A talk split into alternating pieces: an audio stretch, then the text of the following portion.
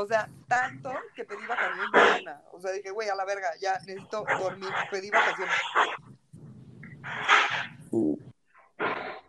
¿Qué es eso, güey? No es Fercho. Güey, hay alguien. Güey, qué miedo. Diego, tú también. ¿Tú lo escuchas, Diego? Sí, pero no sé dónde está.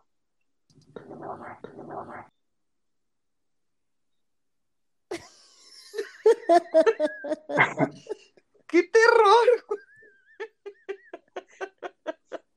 Pero querías hablar de la Santa Muerte, ¿verdad?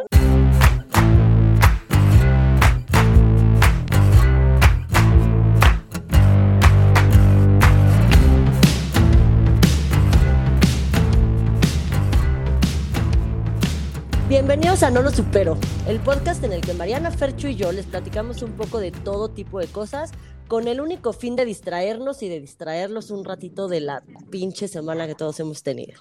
Ah. ¿Cómo están, Fercho y Mariana? Pinche semana que todos hemos tenido. Pues mira, en mi caso, pues estoy grabando desde el coche por primera vez. Hoy tengo un nivel de deteste a mi oficina, muy bonita y todo, muy fancy en shit. Y tengo mi increíble oficina casi, casi fifi, que, es- que, que da luz sumaya y mamadora y lo que quieras, pero es como de, güey, no sé si lo valga ¿Cuánto Una llevas vez en más. el coche? ¿Como hora y media? una hora. Madre santa. Gracias, Cindy. No es culpa de Cindy, déjenmela en paz. Yo tomé la decisión de Gracias, Cindy. qué desastre. No les hagas caso, mujer. Las tepares están locas, lo hemos discutido en otros momentos. Ay, no, mira, de mí no vas a estar hablando. Ay, todo el tiempo. Ay, sentí bonito. Ok, si supieras de qué hablábamos, pues no. Ay, qué harta. Oigan, pero los voy a interrumpir porque, bueno, como ustedes ya saben, este podcast es del pueblo y para el pueblo. Y cuando alguien nos dice que quiere participar, participa. Y entonces hoy tenemos un invitado de lujo, Diego. Zárraga, que varios ya lo conocen por Twitter. Entonces, tenemos aquí a Dieguito. ¿Cómo estás? Bien, bien, ¿tú, Mon? Muchísimas Bien, gracias por tenerme en este, en este podcast tan precioso del pueblo y para el pueblo. Gracias por estar aquí. Oh, no, un gozo, un tenernos gozo. tanta paciencia porque se, se ha atrasado esta grabación por, por temas godines, pero ya lo estamos logrando al parecer. Gracias. Súper. Que la burro. en paz. Oh. Muy bien. Pues, Diego, ¿Por dónde comenzamos? Tú dinos De de qué nos vas a platicar y ya nosotros te, te escuchamos y te interrumpimos cuando sea debido. Exacto. Mira, eh, desde hace, como bien, desde hace un par de meses, probablemente todos los que estamos en este hermosísimo podcast tuvimos una gran pérdida familiar que la sentimos casi tan cercana como la hija de Marta de Baile, ¿no? Exacto. Entonces, Fue muy doloroso. Ah, fue muy doloroso. Honestamente, yo no podía eh, dejar de llorar durante entonces, eh, todo ese día y el- ese fin de semana me eché, creo que las cuatro temporadas seguidas de, de Crown, ¿no? Pero, pero al revés, ¿no? O sea, como de la cuatro para atrás, como para entender qué bien qué estaba pasando, porque de otra forma no lo hubiera entendido. Claro. Entonces, eh, a partir de eso, eh, gracias a esta bellísima sociedad mexicana a la que pertenezco, pues tuve la oportunidad de platicar con una amiga que eh, el contexto es de estas almas libres que se van a Tulum a poner una tienda de helados, que había como estos, estos helados que pesabas y que luego les ponías como gomitas y cosas así, así es como un súper Ah, sí, sí, Ah, sí, como sí, Dipping sí. Dots, ¿no? Exactamente. Oye, pero entonces era como Dipping Dots, este, vegano, Versión eco-friendly, de aguacate con matcha, ¿o qué pedo? Exacto, exacto, justo. Todo eso y libre de, de crueldad. Entonces, esta chava me comenzó a platicar cómo, cómo la reina Isabel era parte de los reptilianos. Ah, pero huevo. claro. Ay, qué lindura. Es una cosa bellísima. Es una cosa bellísima, ¿no? Y a partir de esto le dije, oye, cuéntame más, como, como pues claramente nos gusta el chisme. Claro. Y comenzó todo con un dato muy importante. ¿Por qué esta bendita señora no se muere el 13 o el 21 o el 5, sino el 8? ¿Saben? O sea, se murió el día 8 en particular, eligiendo casi, casi. Símbolo Entonces, del ahí- infinito volteado. Exact- exactamente. Wow. símbolo del infinito volteado y además una, una serpiente comiéndose su cola. Ay, güey. Entonces, ¿qué? Güey. Entonces desde ahí comienza toda la, la cosa terrorífica de por qué nuestra querida Chabelita, que en paz descanse, pues era parte de los reptilianos. Wow. A partir de eso, yo digo, oye, pues por favor continúa con este bello chal. A lo que la fémina en cuestión hizo lo propio y continuó. Ok. Y me, me comenzó a contar es de cómo eh, la familia real desde hace muchísimos años ha estado relacionada con diferentes teorías de la, de la conspiración, ¿no? Sí, claro. Entonces, desde ahí, eh, pues nada, me comenzó a contar sobre un tipo que probablemente lo hayan escuchado nombrar, que se llama David, David Icke, que No. es esta, este hombrecito que se hizo multimillonario al escribir cosas sobre reptilianos y extraterrestres. Y de hecho hay como varios libros de él por ahí sueltos en la vida.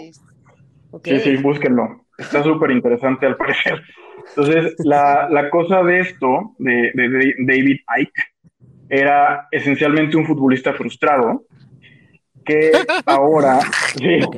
como muchos de, de los Es hombres que en el ¿cómo mundo, pasas de, de- de futbolista a Jaime Maussan, güey? O sea, ese tipo de cosas me, me Pues dan eso- mucha risa.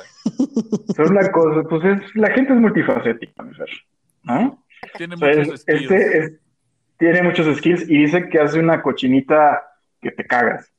Entonces, a partir Ok. de eso, eh, David Icke lo que hizo fue escribir una serie de libros donde explica fundamentalmente de dónde vienen las personas eh, que pueden ser en un momento humanoides y el otro, el otro segundo eh, reptiles, ¿no? O sea, como prácticamente lo dicen en todos sus libros.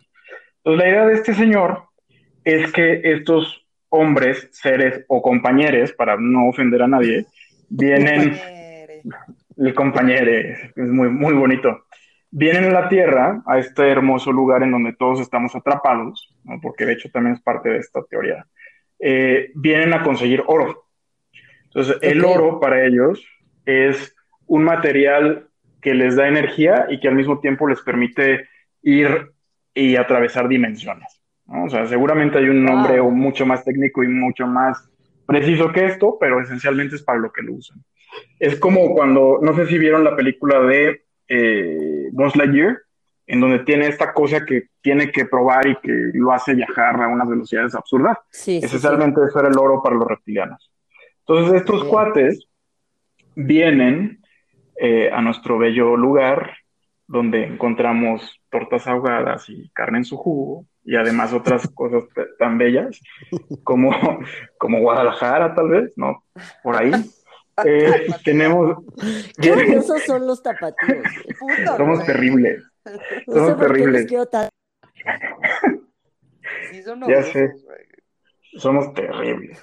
Entonces, el, el tema es que ellos vienen de un sistema solar que se llama Alpha Draconis, ¿no?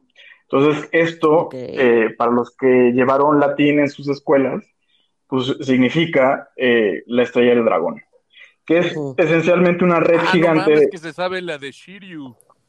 ¡Ey! Pinche caballero del zodiaco a la verga. Eh, yo, yo no, pero conozco mucha gente que lo domina, entre ellos Bernardo, que ya lo tuvieron el otro día por acá.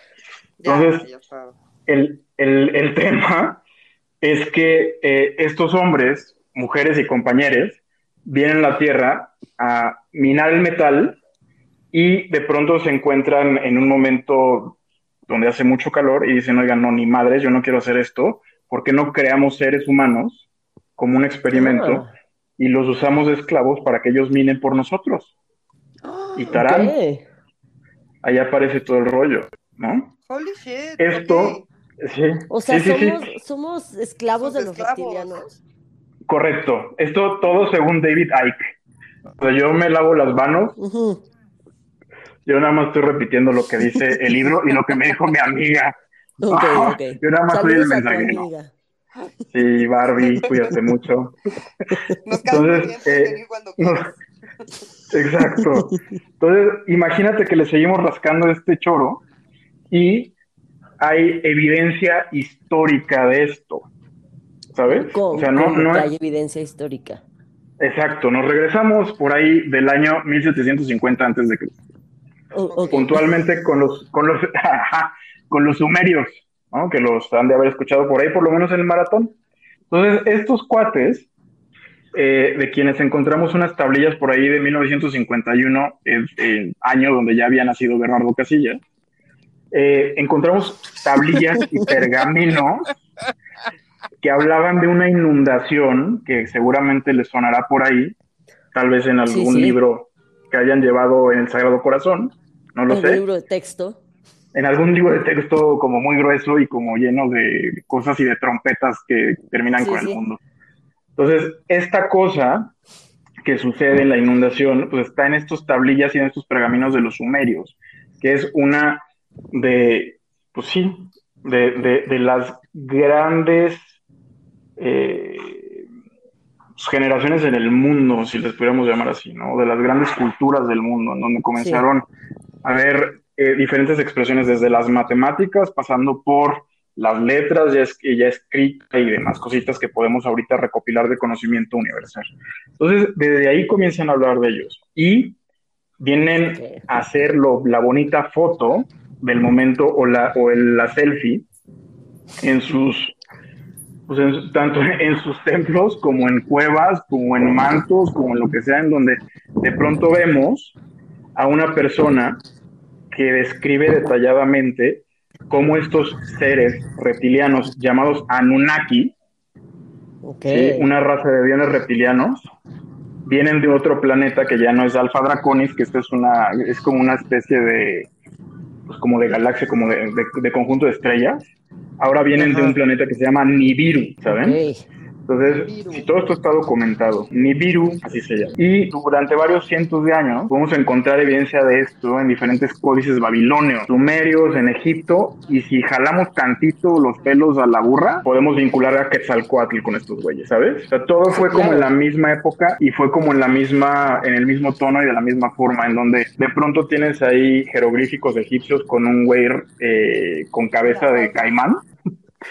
Eh, entonces aquí el, tema es que está como muy bien alineado todo, ¿no? Es, un tema como súper interesante de, esto, de, la cultura universal, en donde podemos ver a la gente en que habla justamente de esto, ¿no? En diferentes momentos de la Tierra y en diferentes momentos de la historia, que me parece como súper relevante, ¿no?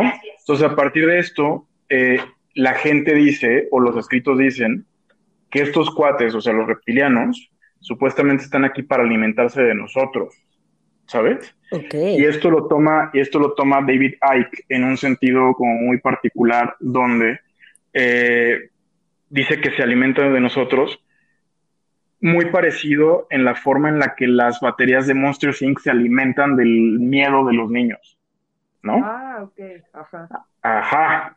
Entonces, a partir de eso, eh, pues dicen que nos tienen aquí atrapados y eso fue como la, forma en la que comenzamos a platicar Monillo sobre este caso, eh, en donde yo le decía, es que está súper interesante porque lo que dicen estas personas es que la, Tierra, más allá de tener oro y más allá de tener como todos estos recursos súper buenos para la vida y tal, es un planeta prisión, en donde a nosotros nos usan sí para minar cosas, pero al mismo tiempo para asustarnos y para mantenernos como aterrados porque de esa forma cargamos la energía de estos seres.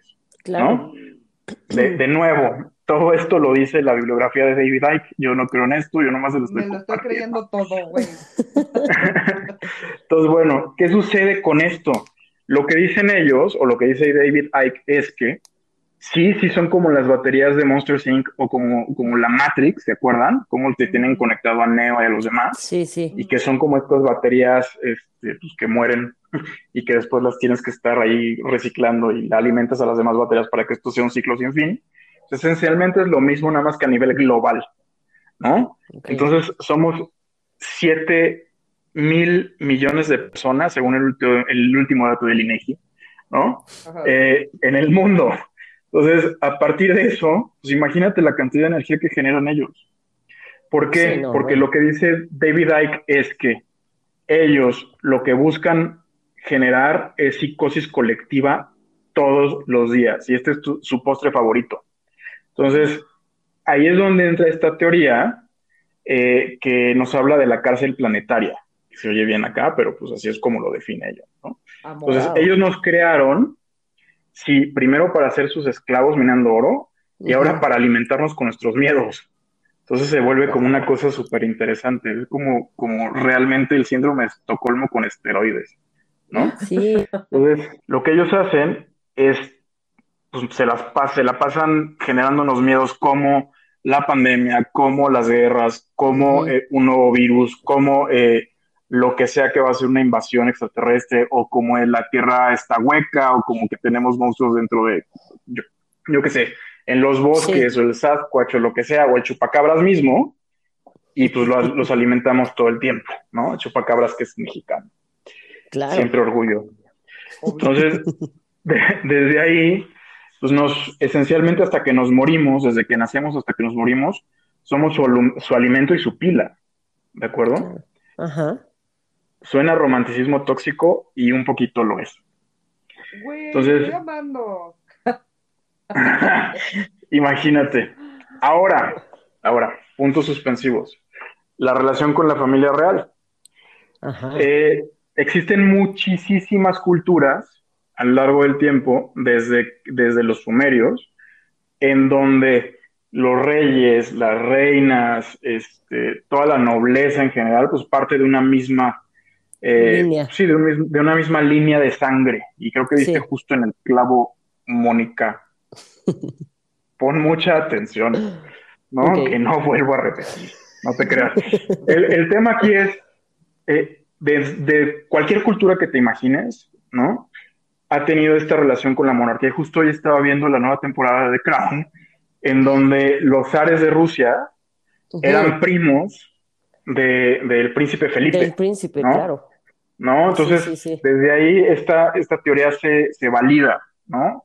De alguna forma. Entonces, al príncipe Felipe lo usaron eh, con Boris Yeltsin hace casi 20 años o más, no, más de 20 años, casi 30 años, para eh, desenterrar a los huesos de la familia eh, de los zares de Rusia, ¿no? La familia de Anastasia, para Sí, los niños que vieron esta a- película animada, a los Romanov, y le toman sangre y vinculan el ADN con los huesos que encuentran en un lugar pantanoso terriblemente espantoso y alejado de la mano de Dios, como Azcapotzalco, pero en Rusia, ¿no? Entonces es como Ecatepec en Rusia. Entonces, sí da el ADN y, y gracias a esto pueden darle el Santo Sepulcro dentro de, eh, creo que fue la Basílica de San Petersburgo Según y otro lugar, sí. porque los, los separaron, no sé por qué bien, por alguna razón es, lo tuvieron que separar y, y- y partieron los huesos en dos, ¿no? Sí. Entonces, bueno, gracias a esto, eh, podemos reafirmar que sí hay una conexión única en las familias reales y en la nobleza Sí, eh, 100%. europea. Y esto está súper interesante porque los primeros reyes o emperadores contaban que descendían de los dioses dragón. No manches. Sí, sí. Entonces, en Japón... eh, De los Targaryens. exacto, exacto, exacto. En Japón, por ejemplo, o en la India, cuentan que los nagas, eh, que son estos seres como dragonosos, serpentosos, eran quienes llegaron a la Tierra y se mezclaron con las diferentes castas, las castas más altas, las familias reales, para poder procrear. En África, por ejemplo, se les conoce como los Chitauri o los hijos de la serpiente. Ok. Mm. Eso es lo que a mí me parece rarísimo, que todas las culturas antiguas, no importa si es en México, si es en Japón, si es en Rusia, si es en... En todas, todas, siempre hay cosas que sí nos unen. O que dibujitos y escritos y, y cosas que representan lo mismo en lugares donde ni siquiera sabías que existía el otro. Y, y que todos Exacto. tengan a la serpiente, todos, todos, todos veneraban a la serpiente. ¿Por qué? ¿Por qué no al búho? Exacto. ¿Sabes? Sí, todos a la No serpiente. sé. Y en todos los pirámides y jeroglíficos y así siempre salen ovnicitos. ¿Cómo? Sí, sí, sí, sí, O sea, ¿cómo van a Sí. saber los aztecas que los egipcios dibujaron un ovni y ay, vamos a copiarles? Güey, es, es muy extraño ese pedo. Y ese pedo de que las pirámides están como puestas todas de una forma, o sea, no importa si son mayas, egipcias, aztecas o de quien sean, güey. Incas, ajá. Que están, ajá, que están puestas como de una forma como muy, no sé, güey, porque no mames, va Ujú. más allá de lo que Sí, sí. entiendo y he leído sobre el tema. Pero, güey, o sea, que neta sí están puestos como en lugares muy estratégicos y se alinean de alguna u otra forma. Sí, Sí, sí, eso, eso, eso es real. Sí, hay, hay como diferentes estudios y verificaciones geográficas con latitudes, en donde las diferentes eh, pirámides principales, tanto de Egipto como de México, como de Mesoamérica en general, más allá de nuestro país, sí tienen una cierta alineación y también tienen una cierta, tienen una cierta orientación, sí. ¿no? Es- Entonces, eso es súper interesante, honestamente. Y la verdad, como dice Mon, o sea, ¿cómo? O sea, no es como si te estuvieras copiando en, en el examen de educación en la fe, ¿sabes? O sea, Claro. no, no, no es posible. Y No, todos Entonces- veneran a las serpientes, todos. Es exacto, exacto. Entonces, aquí lo que dicen ellos es que sus reyes afirmaban y juraban que descendían de dioses, serpiente que venían del cielo. ¿No? ¡Ven, reptilianos! Güey, Ajá. sí existen. Exacto. Sí vivimos para alimentarlos, güey. Claro. Es cierto. Pues así se Por eso siente. tiembla, por eso tiembla. Y les estamos El 19 de contando esto en este podcast para alimentar su miedo y que sigan vivos nuestros queridos reptilianos. Porque son otros Diego. patrones. No, ya te caché, Diego. Tú eres reptiliano, ¿no? Y quieres sacar esta información para que a la gente le dé miedo y te alimentes culero. Maldito Demetrio. Pues es que hace hambre, ¿no? Ahorita se le van a cerrar los ojos así como Así. laterales. Así. Qué horror, güey. Sí, Me cago. Después de los sonidos y- que escuchamos al principio. imagínense, imagínate, esto se pone más chido todavía. Porque en América, en América, los Hopi, que son nativos americanos y que también llegaron hasta como la parte alta de Sonora, siguen contando al día de hoy cómo dioses del cielo bajaban a la tierra para reproducirse con sus mujeres y se referían a ellos como hermanos serpiente. Ay, ¿Ves? Es que la tenías muy grande. Sí, exacto. Así, así fue el rollo. Se fijan cómo todo va amarrando y, y tiene como una situación de, de- de mucha consistencia. Sí. Claro. Eso es lo que más da miedo a. Sí. Pues bueno, regresando un poquito al tema central que es la familia real inglesa, eh, nos regresamos al mito bellísimo que todos conocemos del rey Arturo. ¿Por qué es importante el rey Arturo, más allá de Merlín y de que se haya convertido en ardilla y se haya enamorado en una copa de árbol? Ay, güey, es la mejor película de Disney ever. Es Es muy bonito, güey. Hermosa. ¿no? O, o que se, o que va- tenga una pelea de magia con la señorita Mim, así se llamaba, ¿no? Ay, La- Madame. Mim, la Madame mejor Mim. villana de Disney, Es increíble. por cierto. Ya ves. Este mocoso tiene un apellido muy particular. Pendragon, De dragón. correcto. Su significado literal en español es cabeza de dragón. No mames. Y está, es- está verificado en temas históricos, está verificado en su tumba, que van y la, la adoran cientos de personas al año, ¿no? Y, tenemos diferentes... ¿La vas a adorar? Ya me vi. ¿No? Haciendo un ritual encima de su tumba. Exacto. Eh, y dicen, sin ser experto en este tema, que Merlín fue quien permitió a esta familia y a todos sus herederos contar con un camuflaje humano para poder continuar su vida en la Tierra, sin que su verdadera identidad sea revelada. Es decir, desde el rey Arturo, todos los herederos de esa familia son reptiles Son disfrazados de humanos con magia celta. Los amo. ¿Qué hubo? Que me preñe, Entonces- güey. Eso, eso es en otra ventanilla, pero sí Por eso. Megan se está metiendo ahí con Harry. Quiere que, pues Ya, tiene hijos preñaron, reptilianos, carajo. Ya la preñaron, güey. Me lleva a la verga. Nada Pues sí. pendeja esa mujer. No. Nada. Entonces, como ven, chavas, ¿hasta ahí todo bien? Sí. Pues bueno, nos regresamos a nuestra querida Chabelita. ¿va? Ujú. Team Chabelita. El tema forever. aquí con Chabelita Forever es que justo se amarra la, ¿cómo se llama? La teoría de conspiración con, pues, obviamente, primero con su longevidad, que nos duró toda la vida, casi, casi, casi tanto como Chabelo eterno, y eh, el tema de su salud, que esencialmente la señora prácticamente, salvo otros datos que tengan por ahí, no se enfermó gravemente nunca, Sí, ¿no? Más que nunca. cuando ya, Sí, no.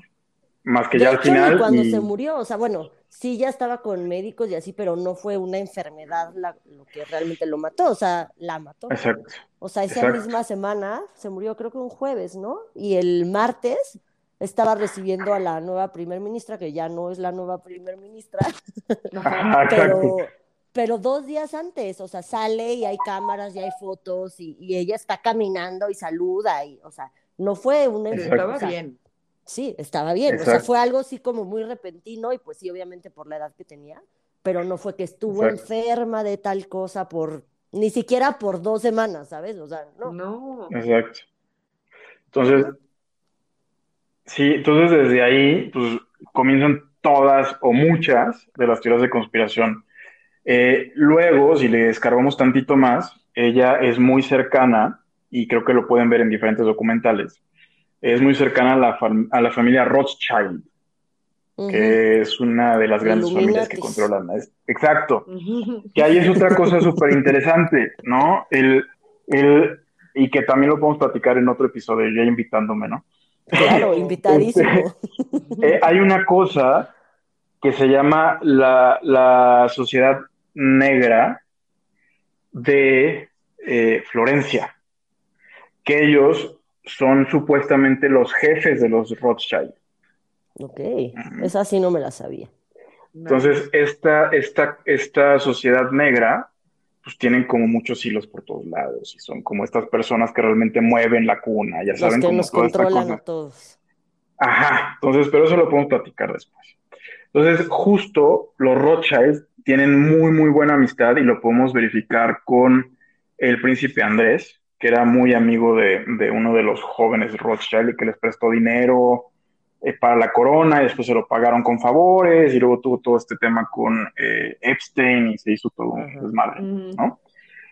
Además de esto, eh, la reina Isabel tenía una silla principal en una cosa bellísima que se llama el grupo Bilderberg.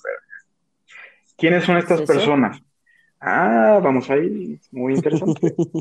es, es, es un grupo que se reúne una vez al año Ajá. eh, por una semana a discutir temas mundiales. En un, en- realmente en un, en un hotel de todas las estrellas que te imagines en Europa. O sea, pero un grupo Y- de qué? De, de gente de la realeza. Son- o de- Son empresarios. Son primeros ministros, son presidentes, eh, son los, los CEOs de las principales empresas a nivel mundial y se reúnen por una semana completa encerrados tomando talleres entre ellos, ¿no? Entonces esto, esto lo puedes googlear y te aparece y te aparece su sitio y, y te aparece quiénes van y quiénes han hablado y son cosas como muy particulares. En el sentido de, una de estas pláticas ha tenido que ver con cómo se siembra la agenda política en medios neoliberales. Verga, güey. A ese nivel. Sí, está súper interesante. Neta somos súper controlados, güey. Por gente, por reptiliar, por Illuminatis, por fantasmas, me vale verga, pero sí. MK no Ultras, todo. MK Ultras, exacto. De hecho, ahí se discutió. Ahí se discutió un poco sobre el, el MK Ultra, eh, por ahí de los 70. Entonces, el, el tema con los Bilderberg es justamente esto. Ella pertenece y tiene una, tenía, porque pues ya no está entre nosotros, Porque en paz descanse. tenía una nuestra silla, Chabelita. porque en paz descanse nuestra Chabelita. La vas a hacer llorar, me tienes harta. Te- a, e- a ella y a la hija de, de baile, ¿no? Entonces, en el grupo de los Bilderberg tenía un espacio primordial, principal, la familia real y ella, Y también tenía un lugar eh, muy importante en la comisión trilateral. ¿Qué es esto? Se preguntarán. Ajá. La comisión trilateral eh, tiene que ver también con cosas a nivel global, ¿no? Y lo pueden googlear. Está formada desde 1973 por Japón, América del Norte, Estados Unidos y Canadá, México no contamos, y Europa Occidental primero y sobre todo para fomentar el diálogo político después de esta tensión de los misiles con Cuba, no sé si se acuerdan de esto. Probablemente no habían nacido, No. pero hubo una tensión ahí terrible. Esto fue fundado por quién creen? Por David Rockefeller, Otro iluminante. ¿no? Exacto. Entonces, a partir de esto se, se sigue cimentando esta teoría de la conspiración en donde todas las personas súper picudas e importantes a nivel global están relacionadas de una forma u otra. Sí, está. Eh, sí. Bueno, esto, además de ser partícipe de muchas otras sociedades secretas que son conocidas por todos, como los Illuminati, ¿no? que, que ya lo, lo han dicho varias veces, eh, como los masones, Los masones. pero los masones de York, ¿no? Que es también es de- dentro del rito escocés y el rito de York. El, el- el York principalmente está muy vinculado con la las formas y eh, todo el protocolo de la corona inglesa. Ok. No sé si han visto por ahí a, un, a unos viejillos que... Ah, de hecho, justo cuando ungen en aceite divino a Chabelita, hay un señor con un delantal al frente que tiene simbología masónica, ¿no? Entonces, desde ahí, Sí. desde ahí están vinculados y desde ahí, francamente, pues tienen muchos ritos que la gente no va a conocer, que no quiere, no quiere realmente enterarse, pero que están ahí presentes. Claro. Entonces, desde ahí también está muy, muy vinculado la familia real, en particular Chabelita, con todas estas, eh, pues sí, sociedades secretas.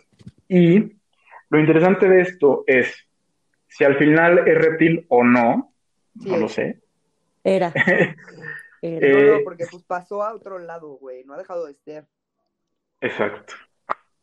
Al, al Sí, final sí, del sí. día, pues no podemos explicar gran parte del siglo XX sin ella, ¿sabes? Claro que no. Pero- güey. Sí, no, claro. Importantísimo en la historia mundial. Entonces está cañón, independientemente si tenía escamas o no, eh, que yo francamente pues tengo como mis versiones, pero es súper importante y fue sin duda una de las mujeres más importantes que cambiaron el mundo en los últimos 80 años.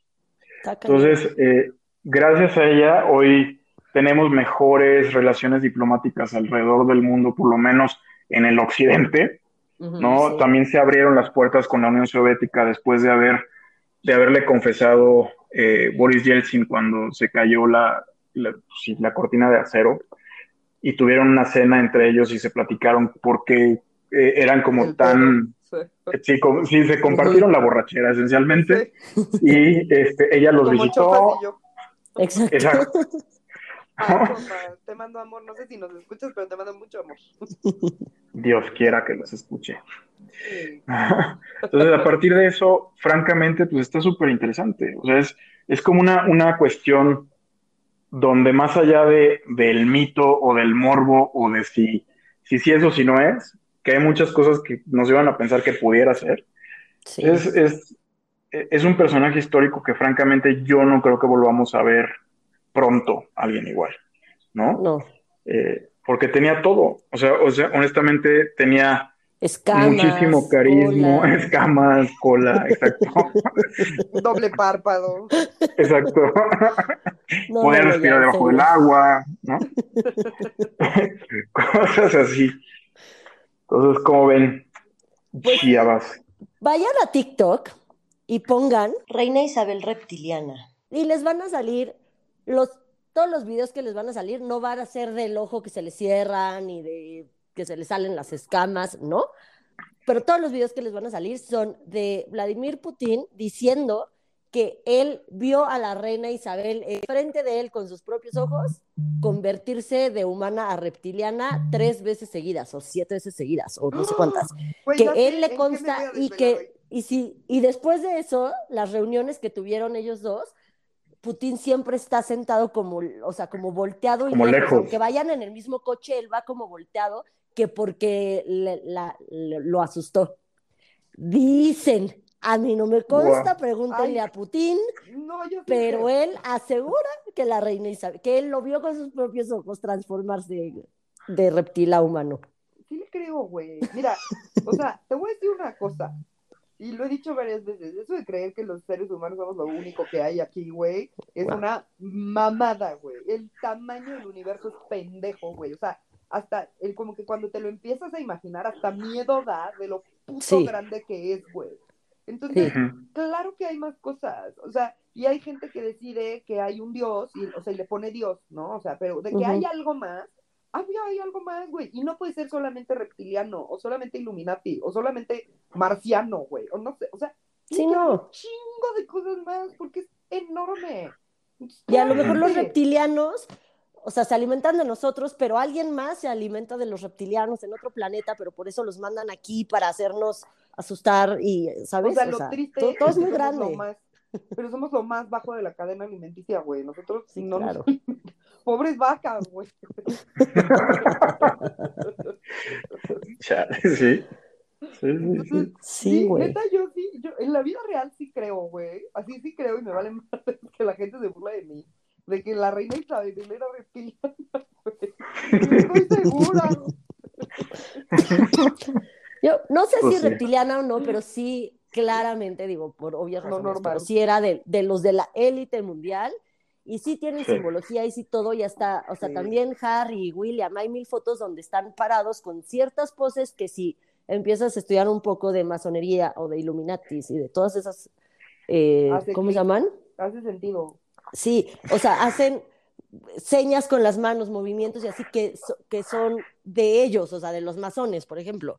Ajá. Y te puedes saber, y ellos lo hacen, y en las fotos salen con ciertas Sí. cosas, y es así. Entonces, claramente la reina Isabel, de ese grupo de personas que Sí llevan las cuerdas del mundo, sí era. Ya si era reptil o no, ya no sé. Obviamente, Putin por dijo- podcast y por, por, por, por joder gente, claro que sí. Y me consta, yo la he visto con mis ojos Como cambiarse Putin, también. Como Putin. Claro. Pero de que era, pues sí. Digo, estuvo padrísimo, mil gracias. Siento que hay millones de capítulos que pueden salir de este tema que nos contaste. O sea, como que irlo desmenuzando y pueden salir miles de capítulos. Muchas gracias. Cuando quieran. Y justo, justo lo que dice Mon es muy importante. O sea, dentro de, bueno, como extendiéndonos un poquito más, sí, los abrazos, los saludos de mano, eh, las reverencias que hacen tienen que ver con eh, una iniciación masónica. Eso. O sea, tiene, tiene, tiene que ver justo como, cómo dan, cómo dan un saludo a los diferentes grados y todo esto, y, y es súper relevante. O sea, no es cualquier cosa. Y desde, desde lo que dice Mónica, que también lo comparto, es pues estudiarlo o moverle tantito a eso, pues también nos abre un poquito los ojos a ver eh, en las manos de quién estamos, ¿sabes? Sí, Entonces, Claro. sí es súper cañón. Sí, güey, sí. Da, da miedo, güey. Mira, ya te estás alimentando, Sí. te estoy diciendo. Así, O sea, esas órdenes secretas existen. Eso es Sí, 100%. claro que No sí. hablando de Sí, reptilianos. Obviamente Sí. tampoco somos los únicos en el mundo, o sea, obviamente No. Y sí creo que tenemos que hablar justo de la masonería, de los Illuminatis, de todos esos grupos secretos que es súper interesante y los hemos hablado, o sea, por encimita en Por encima. chingos de Sí. capítulos. Merecen Y- un capítulo cada uno. Ajá. Y si alguien no sabe ni de qué son, no sabe ni de qué estamos hablando, porque hasta en el de- aeropuerto de Denver había símbolos Sí, masónicos y hay que, hay que adentrarnos más en eso. Simón, Claro. Ahí yo lo Sí, que sí. tengo una pregunta eh, y es muy importante es ¿por qué Mónica tiene 322 seguidos en Twitter? ¿Qué, ¿Qué tiene que ver ese número? o ¿Qué? Ese es, es el número predilecto de Skull and Bones, por decirte algo. Sí, No sabía. entonces como métete, métete. pidiendo ayuda sin saberlo. Qué emoción. es, métete, métete, métete a Skull and. Bones y vas a ver el, el cráneo de Jerónimo, del indio Jerónimo, del que gritas cuando te vas y te caes. ¿No? Ajá, Jerónimo. Ese. Ajá. Ese. Y tiene un 322 abajo. ¡Oh! Mónica, una. No lo sé. No les había querido decir nada. ¿Eres tú la que está haciéndonos tener miedo y alimentando? Exacto. ¿Ya ven por qué quiero tanto a Chabelita?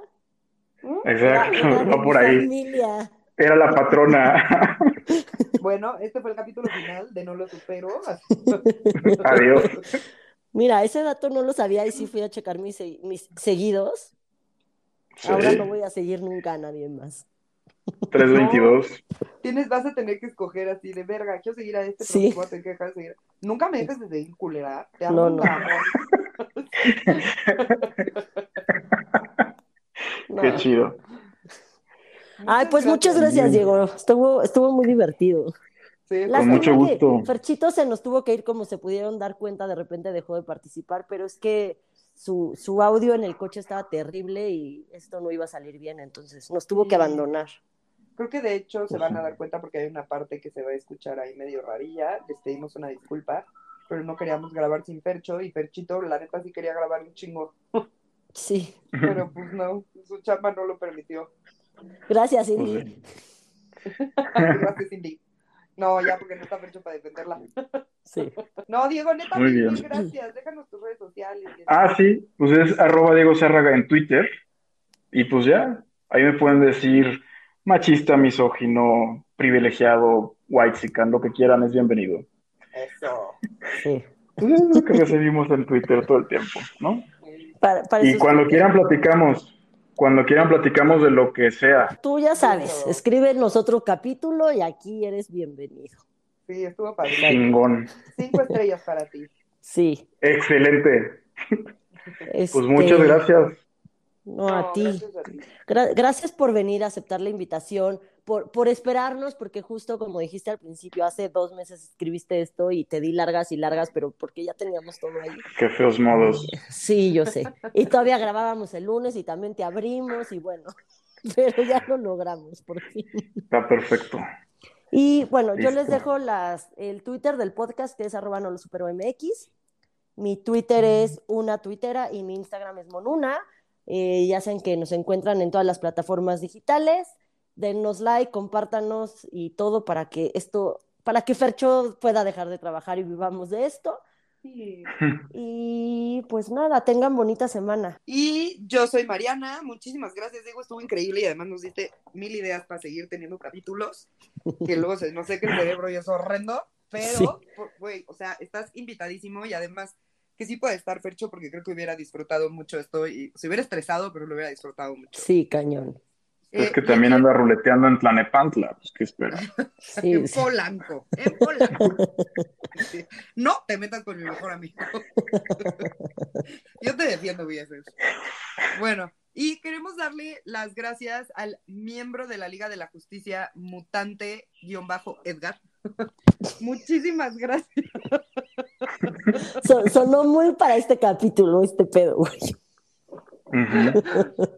Muchísimas gracias por la calaverita, estuvo increíble y ay, te queremos mucho, de verdad nos dio muchísimo amor, está padricísima y mil, mil, mil, mil gracias. Creo que hasta nos hiciste llorar, o sea, yo sí, porque yo lloro de todo, y la leí y me puse a llorar de que está muy bonita. Para los que no vieron la calabrita que nos hizo, se la- o sea, sí le di retweet, pero se las voy a volver a poner para que la vean. Sí, véanla, está increíble. Yo se la he leído, pero así a quien se deje, güey, a la mejor, a la menor provocación. Así, permítame no hacer una calaverita. El mundo me odia, pero no me importa. y bueno, mi Twitter es MarianaOV88, mi Instagram es Mariana Oyamburu. Los quiero mucho, tengan muy bonita semana. Les dejo el Twitter de Fercho, Fercho Sí. HDZ88. Fercho, te queremos, te extrañamos mucho. Y bonita semana. Mil gracias, Diego. Cuídate mucho. Gracias, Nos Diego. vemos. Muchísimas gracias a ustedes. Bye.